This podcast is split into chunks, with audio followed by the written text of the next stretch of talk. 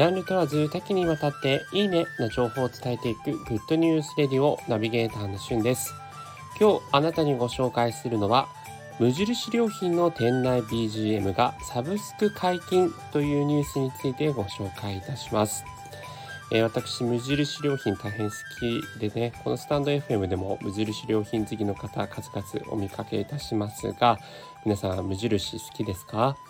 えー、無印といえば、まああのね、様々なこう、こうロゴなしの使いやすいアイテムとか、ちょっと一風変わった、えー、アイテムとかね、いろんなものがこう発売されていますが、えー、店内の BGM も非常にこう特徴的なものがありまして、えー、私としてはですね、無印良品の音楽といえばこう、アイルランドの、えー、民族音楽、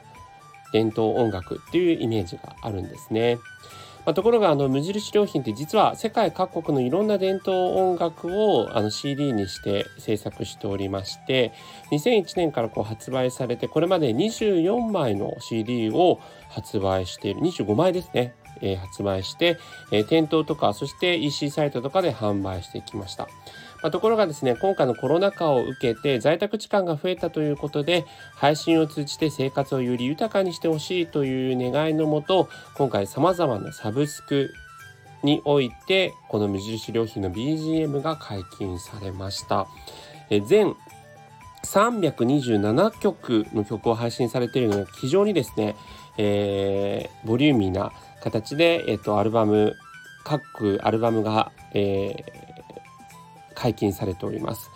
16の国と地域で収録しているということで、この、ね、無印良品の実は BGM って演奏も各地域に行ってですね、えー、各地域で活動している音楽家の人たちにお願いしてレコーディングも現地で行っているという徹底した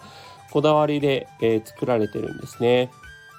で、実際にまあ、えー、Apple Music とか Spotify とか、えー、LINE Music とか各音楽配信サイトで、えー、解禁されているんですけれども、まあ、例えば、えっと、